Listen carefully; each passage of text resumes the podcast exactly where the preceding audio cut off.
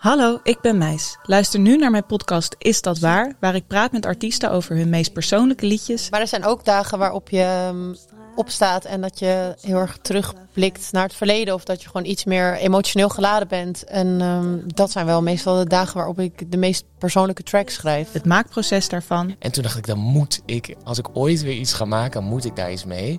En dat is eigenlijk de basis geweest voor dit hele project. De verhalen daarachter. Nee, het heeft niks met lef te maken, je moet gewoon willen. Je moet een idee hebben waar je zo enthousiast van wordt dat je het wel moet doen. En hoe waar die verhalen wel of niet zijn.